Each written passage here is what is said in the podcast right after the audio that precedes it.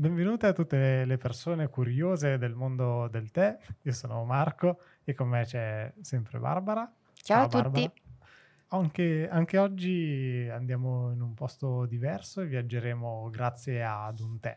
E quindi Barbara, dove, dove, ci porti oggi e con che tè ci porti? Allora, eh, oggi ehm, il tè che ho scelto da sorseggiare mentre registriamo la puntata si chiama Ujion. Uh-huh. È un tè verde, è un tè verde che viene dalla Corea del Sud. Oh. Un paese che probabilmente fino a 15 anni fa non era neanche nominato in Europa tra i paesi produttori di tè, mm, forse i tè non arrivavano neanche fin qua. E invece in questi ultimi anni, benché sia un paese in cui la produzione è molto piccola rispetto ad altri che abbiamo eh, trattato in puntate precedenti, eh, è un tè interessante da scoprire, soprattutto anche per la cultura eh, legata alla cerimonia del tè coreana, che è molto diversa sia da quella cinese che da quella giapponese, mm-hmm. dalle quali comunque prende spunto, ma ne parleremo tra poco. Questo tè verde eh, da dove viene? Viene dall'isola di Jeju, eh, siamo nella Corea del Sud, metteremo una bellissima mappa con i riferimenti di dove vengono, viene prodotto il tè. Assolutamente. E eh, è stato prodotto in primavera all'inizio della stagione. Anche qui eh, vedremo che la coltivazione e la produzione del tè ha eh, quattro tipi di raccolti, tutti però legati all'inizio della stagione, primavera e, e inizio dell'estate e in particolare eh, il tè verde è quello che in qualche modo ha dato la classificazione anche alle altre famiglie di tè perché il tè verde è quello più bevuto internamente e più apprezzato. E che anche storicamente è il primo che è arrivato eh, poi vedremo attraverso quali vie e eh, è quello più bevuto comunque dai coreani stessi ed è stato anche il primo a essere esportato. Poi vedremo non è l'unico però eh, sicuramente è quello più importante la cosa particolare del tè verde coreano è che eh, la lavorazione delle foglie può essere fatta in due modalità diverse e questo grazie all'influenza, alla storia eh, che ha avuto questo paese. Eh, storicamente la prima a influenzare la lavorazione del tè è stata ovviamente la Cina e eh, successivamente però negli anni della dominazione giapponese eh, il, ehm, gli occupanti giapponesi hanno dato un, intanto un grande impulso alla produzione del tè, tè verde quindi che veniva poi prodotto per essere esportato in Giappone. Mm-hmm. E quindi eh, coesistono mh, le modalità di, eh, per bloccare l'ossidazione delle foglie del tè verde, che è il primo processo di lavorazione delle foglie, come ne abbiamo parlato più in dettaglio nella quarta puntata della prima stagione quindi coesistono il metodo eh, cinese in cui le foglie sono sottoposte a calore secco, quindi vengono passate in un, in un oppure in un forno per bloccare l'ossidazione con del calore secco, oppure il metodo giapponese in cui si utilizza il vapore, vapore acqueo ad alta temperatura, sempre per bloccare l'ossidazione. E quindi abbiamo dei tè eh, verdi prodotti in questa regione che ehm, spaziano da sapori molto vegetali, molto umami, molto freschi, che possono ricordare benissimo un tè sencha, fino a quei gusti più nocciolati che sono invece un po' più tipici dei tè verdi eh, cinesi. Mm-hmm. Eh, ci sono alcuni tè che ricordano anche, ad esempio, il Tamaryukucha, che è un tè giapponese in cui coesistono le due note, quindi senti prima questa nota fresca un po' marina e poi di finale la nota nocciolata. Dipende sempre dallo eh, stile con cui sono state le, lavorate le foglie. Eh, quando parliamo di Corea, d'ora in avanti parliamo della Repubblica di Corea, che eh, è praticamente la Corea del Sud, quindi mm-hmm. mh, zona di produzione del tè. Dove si colloca la Corea? La Corea, eh, secondo i dati della FAO che risalgono al 2019, è il ventottesimo produttore di tè al mondo.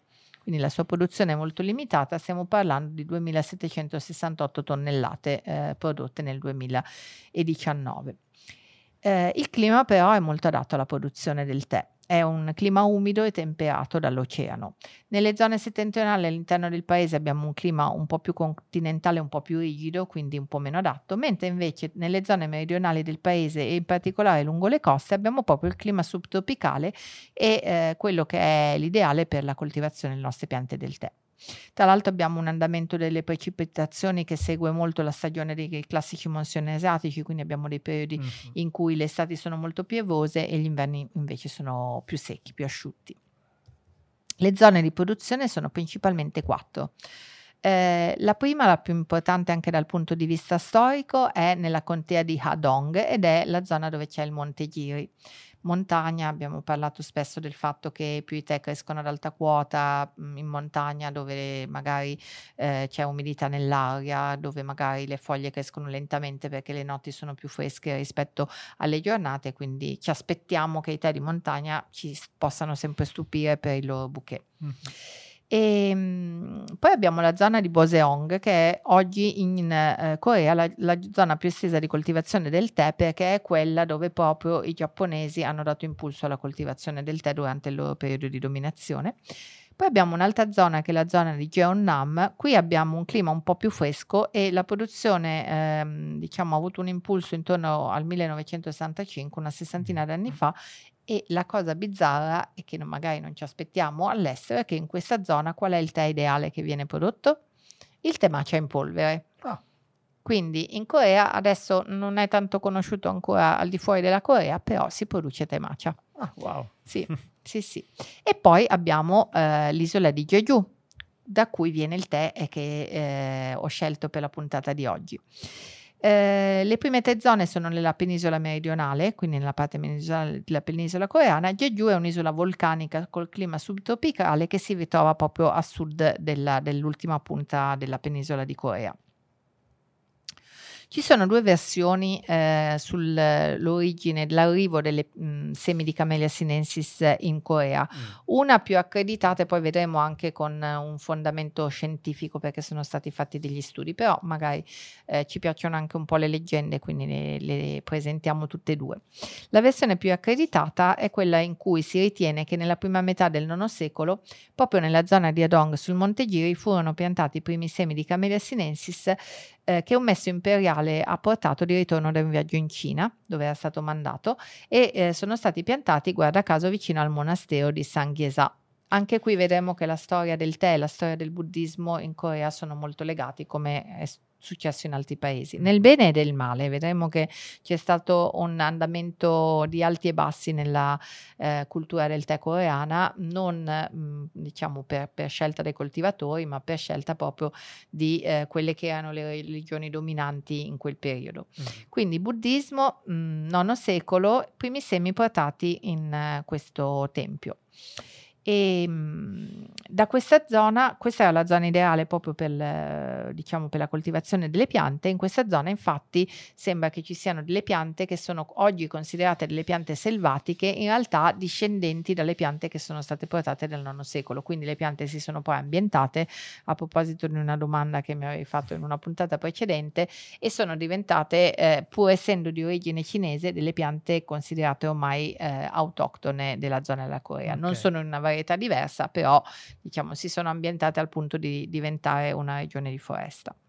In un'altra versione che si trova scritta nel, in un testo che è il Memorabilia dei Tre Regni, eh, scritto da un monaco buddista nel 1281, eh, troviamo invece che la leggendaria regina conosciuta come Awangok, una principessa indiana, portò proprio dall'India i primi semi eh, in Corea e la piantò su una montagna ai confini, nell'entroterra dell'attuale città di Busan in pratica, quindi sempre una montagna ma una zona diversa dal monte Giri. Uh-huh. E in questo caso, eh, arrivando le, le, le, la pianta dall'India, ci aspettiamo che possa essere una camellia di tipo indiano, assamica. una assamica. Nella realtà ehm, sembra che ci sia uno studio in cui sono state analizzate oltre 260 piante, uno studio che è stato fatto nel 2004 da Satoru Matsumoto ed è stata fatta proprio l'analisi del DNA su questo numero elevato di piante, tutte prese dalla Corea del Sud, e ha dimostrato ancora oggi che le piante riflettono la loro origine. Sono tutte di origine Camellia sinensis sinensis, quindi di origine cinese, ma quelle della zona di Boseong, dove c'è stata diciamo, l'influenza della dominazione giapponese, sono, state, sono addirittura delle piante di cultivar Yabukita, quindi sono proprio arrivate dal Giappone in quel periodo e quindi non abbiamo eh, al momento eh, evidenza della possibilità dell'esistenza di piante di origine assamica uh-huh. eh, nel paese. Abbiamo parlato delle varie zone di piantagioni, delle piantagioni di tè, della produzione del tè. Le piantagioni eh, di Boseong sono quelle che producono la maggior quantità di, ta- di, tè verde, circa il 40%, e sono anche insieme alle isole di Jeju le zone dove ehm, c'è stata un'elevata meccanizzazione anche della produzione, mentre nella zona di Adong abbiamo ancora, che è stata la prima zona del Monte Ghiri dove eh, sono arrivati i primi semi di Camellia sinensis, abbiamo ancora una produzione manuale secondo le tecniche locali coreane. Uh-huh. Vedremo infatti che ci sono delle... Mh, mm, mh, delle difficoltà nel classificare eh, alcuni tè coreani perché in qualche modo non rientrano in nessuna delle sei eh, classificazioni del tè ufficiali che di solito vengono seguite, che sono quelle cinesi che vedono i tè, bianchi, i tè divisi in tè bianchi, verdi, gialli, oolong, neri e puer. Uh-huh. Ma ne parliamo tra poco.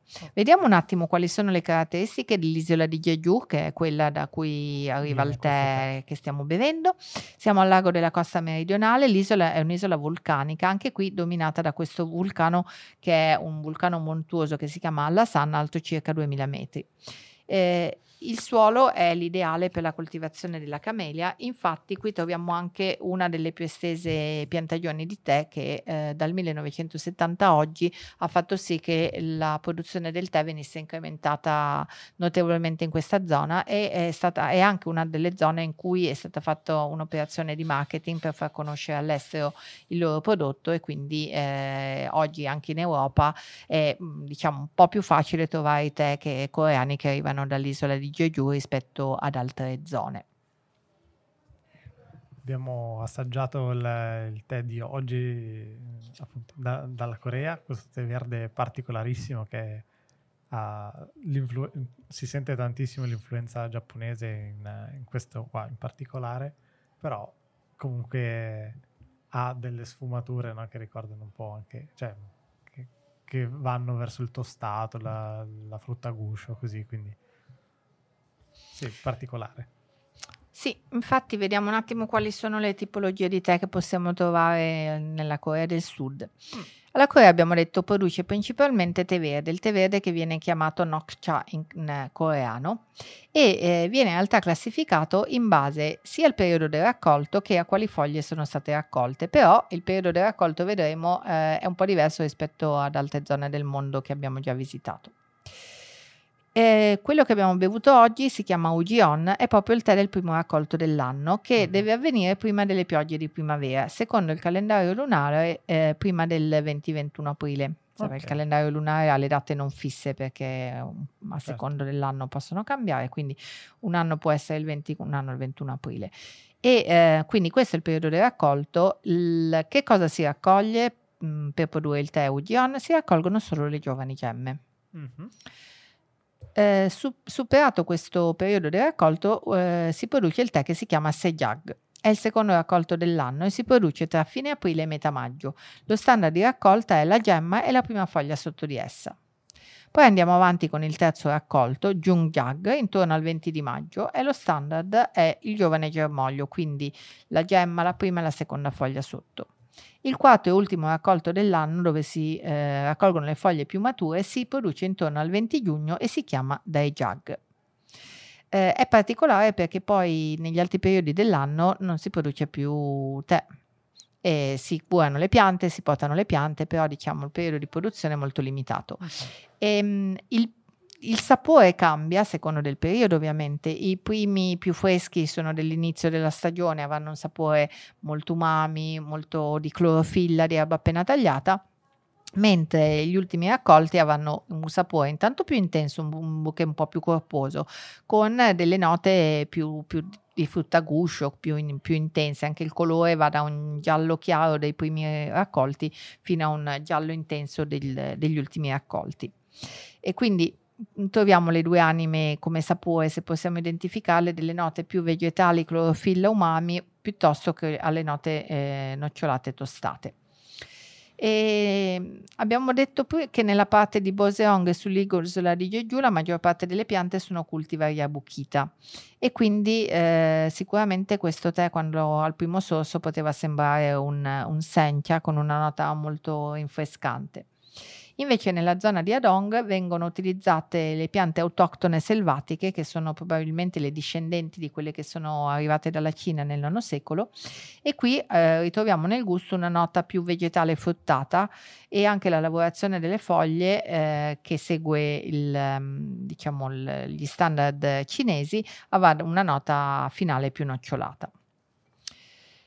Il tè, oltre ad essere consumato mm, internamente dai coreani, il tè verde perché fa bene alla salute, è utilizzatissimo anche in, come ingrediente per prodotti di bellezza, quindi mh, mm, maschere per il viso, dentifrici, addirittura ci sono delle sorgenti termali in cui puoi fare un bagno con le foglie di tè e viene anche utilizzato in alcune zone come ingrediente, ad esempio per zuppe di noodles o addirittura c'è una ricetta particolare eh, in cui si cuoce direttamente un pezzo di pancetta di maiale, maiale che sembra sia stato allevato mangiando tra le varie cose anche le foglie di tè e quindi mm-hmm. poi si, si, ritrova nella pancetta questo sapore di tè.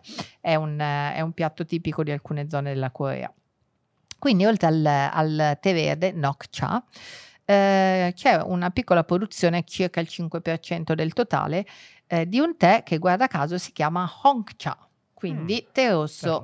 È un tè completamente ossidato e quindi più vicino a quello che noi eh, chiamiamo tradizionalmente tè nero e si producono soprattutto nell'area di Boseong e di Adong.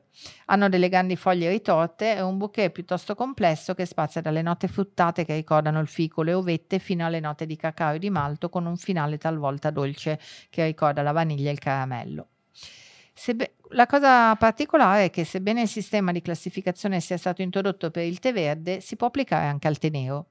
Eh, quindi, mentre Wujion, il primo raccolto, di solito è riservato al tè verde perché in quel periodo si produce solo tè verde, è possibile trovare un Sejak o Daejak Hongcha, quindi un tè nero raccolto durante il secondo periodo dell'anno o magari il quarto, cosa che per esempio non avviene al contrario, nel senso la classificazione dei tè neri mh, mm, non si applica praticamente quasi mai alla produzione dei tè verdi. Quindi già questa è una particolarità eh, dei, dei tè coreani. Esistono poi due prodotti, due tè, che ehm, diciamo esulano un po' rispetto alle classificazioni tradizionali. Il primo si chiama Wang Cha e eh, se traduciamo letteralmente si traduce con tè giallo, ma uh-huh. se pensiamo al tè giallo cinese non ha niente a che vedere con quello. È un tè parzialmente ossidato che si produce solo in Corea con quelle caratteristiche perché pur essendo parzialmente ossidato non è neanche un tè oolong eh, perché non ha quelle fasi di arrotolamento che sono tipiche dei, dei, dei tè oolong. Eh, addirittura si dice che ogni maestro del tè ha la propria versione di wine chai, il proprio metodo di produzione unico. Si producono in alcune zone interne eh, della, della regione e eh, al, attualmente non è facilissimo trovarli al di fuori, però se uno fa un viaggio in Corea può essere interessante assaggiarli. E abbiamo un altro termine che identifica un tipo di tè coreano eh, che è Balio Cha. Mm, lo traduciamo letteralmente Balio Cha vuol dire tè. Balio si traduce in fermentato. Eh, ricordiamoci che in Corea i prodotti fermentati sono molto apprezzati, pensiamo mm-hmm. al kimchi e ehm, questo termine identifica in realtà eh, una famiglia di tè che eh, possono essere sia fermentati che ossidati, quindi okay. questo mh, mm, può creare qualche confusione da noi. Infatti il termine baliocha viene poi associato ad altre piccole parole che identificano la tipologia. Ad esempio, il bull baliocha è un tè non fermentato, quindi un tè verde, quindi un nokcha, mentre il ehm, Bun, Bubun è un tè parzialmente ossidato con una ossidazione molto bassa, intorno al 15%. Potremmo mh, mm, paragonarlo a un tè bianco. Poi abbiamo un tè un pochino più ossidato, circa il, 70, il 60%, che è un Ban Baliocha. Poi abbiamo un tè ancora più ossidato, che è eh, almeno l'85% e oltre, che è il Wanjeon Baliocha, e in questo caso è anche un Ongcha, quindi rientra benissimo nel tè nero. E poi abbiamo un uh, tè che si chiama Hu Baliocha, che è eh, un tè a tutti gli effetti fermentato che possiamo in qualche modo paragonare eh, al a quello che conosciamo con il termine di puer.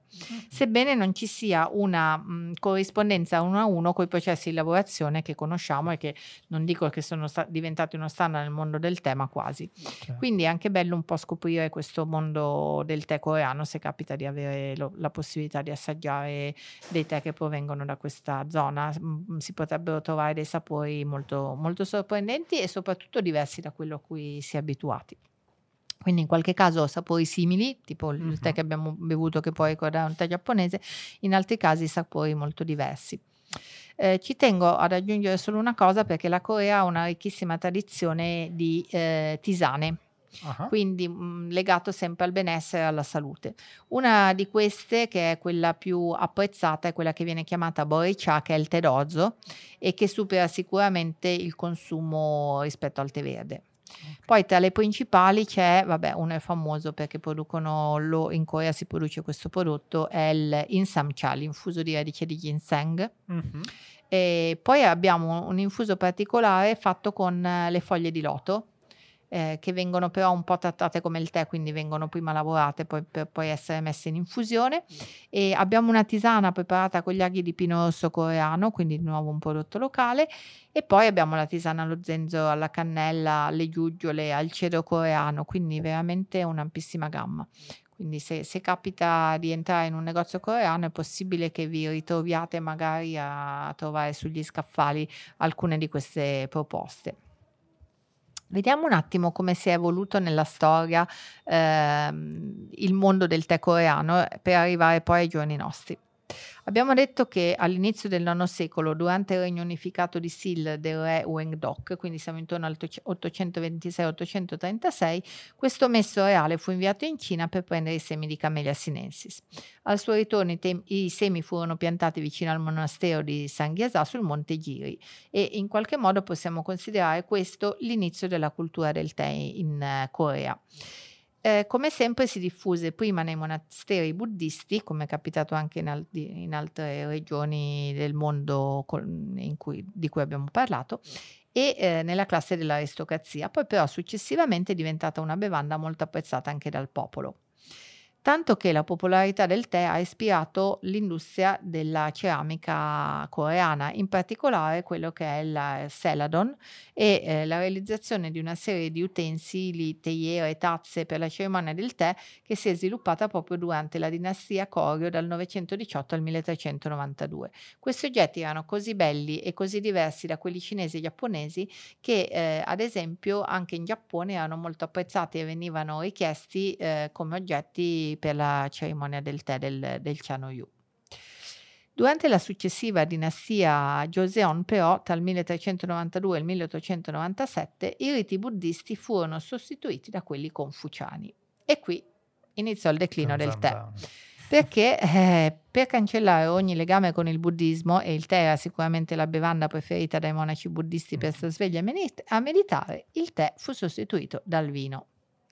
E in più eh, furono imposte tasse estremamente elevate sulla produzione del tè per cercare di proprio far passare la voglia ai coltivatori di continuare a produrre questa bevanda che non faceva più parte della eh, religione corrente. Mhm. Eh, malgrado questo, in alcuni monasteri comunque conintua- continuarono a produrre il tè almeno per il loro consumo personale, quindi portarono un pochino avanti la produzione del tè, ma gran parte delle piantagioni in questo periodo furono distrutte. Negli anni successivi, quindi stiamo parlando all'inizio del 1900, eh, la Corea è stata oggetto di invasioni straniere e di guerre, quindi la cultura del tè quasi scomparve.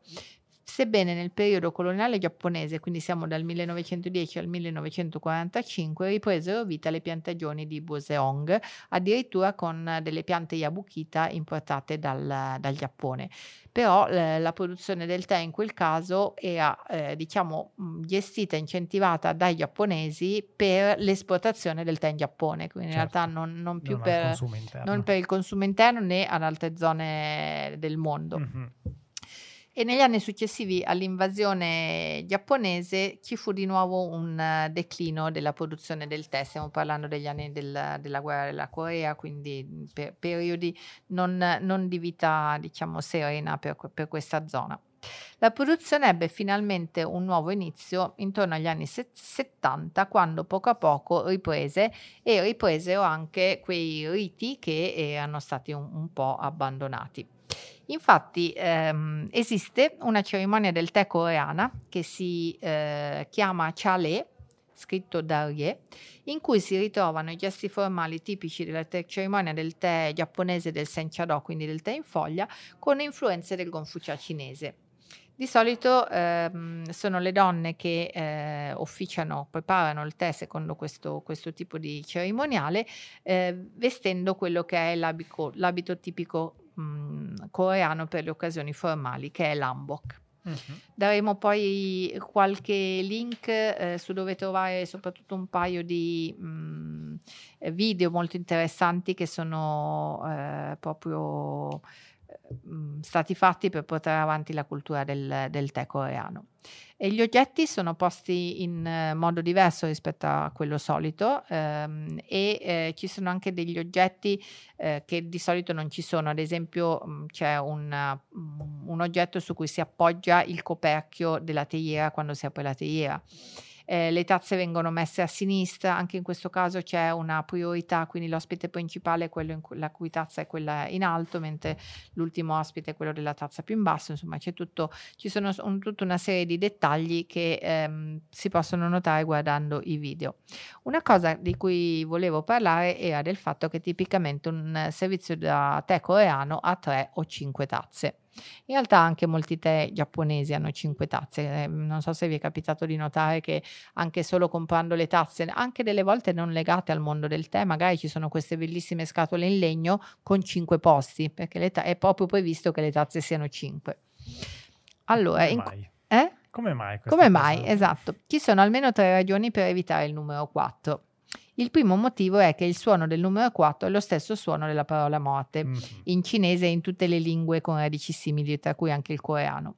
Infatti spesso gli hotel in Corea e in Cina usano la lettera F invece del numero 4 per il quarto piano o, o in qualche volta addirittura non è proprio indicato, quindi si passa dal terzo piano al quinto. E quindi potrebbe portare sfortuna utilizzare quattro tazze. Mm-hmm. La seconda ragione viene dal buddismo. Se dovessi servire il tè a un solo ospite, utilizzeresti tre tazze. Se dovessi servire il tè a tre ospiti, useresti cinque tazze, perché così hai una tazza per ogni ospite, una tazza per te per assaggiare il tè, più una tazza per il Buddha. Uh-huh. E quindi da qui arriviamo al, al 3 e 5. Il terzo motivo è che se stai servendo il tè hai spesso due o quattro ospiti e la tazza rimanente per te.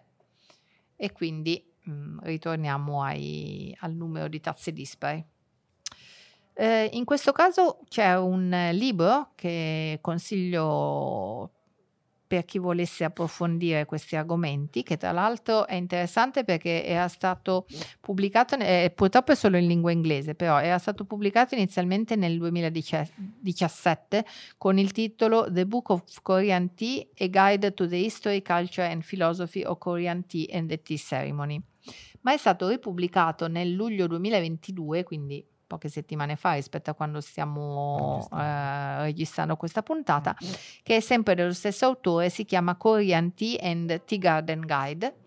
Eh, e quindi magari può essere interessante acquistare la versione aggiornata di questo libro. Mm-hmm. Accidenti.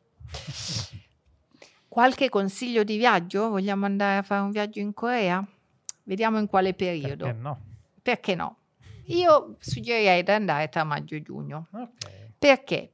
Allora, Boseong, che abbiamo detto che è la zona di principale coltivazione del tè, eh, a maggio eh, tiene un festival annuale del tè, quindi è possibile raccogliere le foglie, assaggiare vari prodotti a base di tè e partecipare a tutti gli eventi e le attività culturali che vengono organizzate in quell'occasione.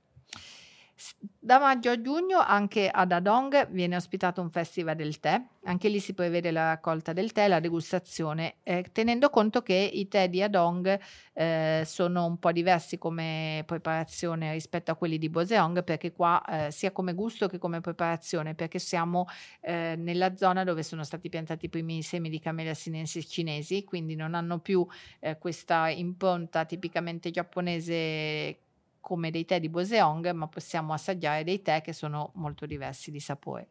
E, ehm, è sede anche di un piccolo museo del tè e soprattutto se andate in primavera, un po' come in Giappone, si possono ammirare i ciliegi in fiore. E in più non si può non fare una visita al tempio che è stato il primo tempio in cui sono arrivati i semi di Camellia sinensis provenienti dalla Cina, che si trova oggi nel Parco Nazionale di Girisan, il tempio Sangyasa. Già che siamo lì, dobbiamo per forza fare un salto sull'isola di Jeju. Mm-hmm. In questo caso abbiamo un interessantissimo museo gratuito dedicato al tè e alla tradizione coreana del tè che è stato aperto in anni recenti nel 2001 ed è il primo totalmente dedicato al tè in Corea dove c'è oltre che una parte dedicata al tè in quanto bevanda anche un'interessante esposizione di tazze. C'è la stanza delle tazze coreane, quindi si vedono l'evoluzione degli oggetti dal periodo dei tre regni attraverso la dinastia Joseon. Mi sono dimenticata di dire che ehm, quando il confucianesimo ha preso, posto, ha preso il posto del buddismo, anche le tazze e gli oggetti per la preparazione del tè sono diventati intanto bianchi, meno decorati, quindi diciamo gli oggetti per la preparazione del tè sono andati di pari passo con eh, l'evoluzione eh, della, della cultura del tè. E poi c'è una, sta- una, stanza dedicata alle tazze dagli altri paesi del mondo, principalmente cinesi e giapponesi, quindi rapp- rapp- mm, rappresentano molto bene l'evoluzione della storia della preparazione del tè. Se poi si passa dalla capitale Seoul o dalla seconda città più popolata che è Busan, si possono trovare tante sale da tè sia in stile tradizionale che in stile moderno quindi si può fare un una bella viaggio attraverso proprio la, la storia e gli oggetti del, del tè coreano. Bene, bene, no, super interessante. Hai voglia di partire? Eh, quasi quasi. In Corea sarebbe molto Ci manca, la Corea ci manca. Eh sì, sì, sì. E anche per scoprire appunto quei mix di quelle sperimentazioni, diciamo, di, di lavorazioni che, mm. di cui hai parlato, a me hanno incuriosito subito. E sì, sì, quello Magari. sicuramente.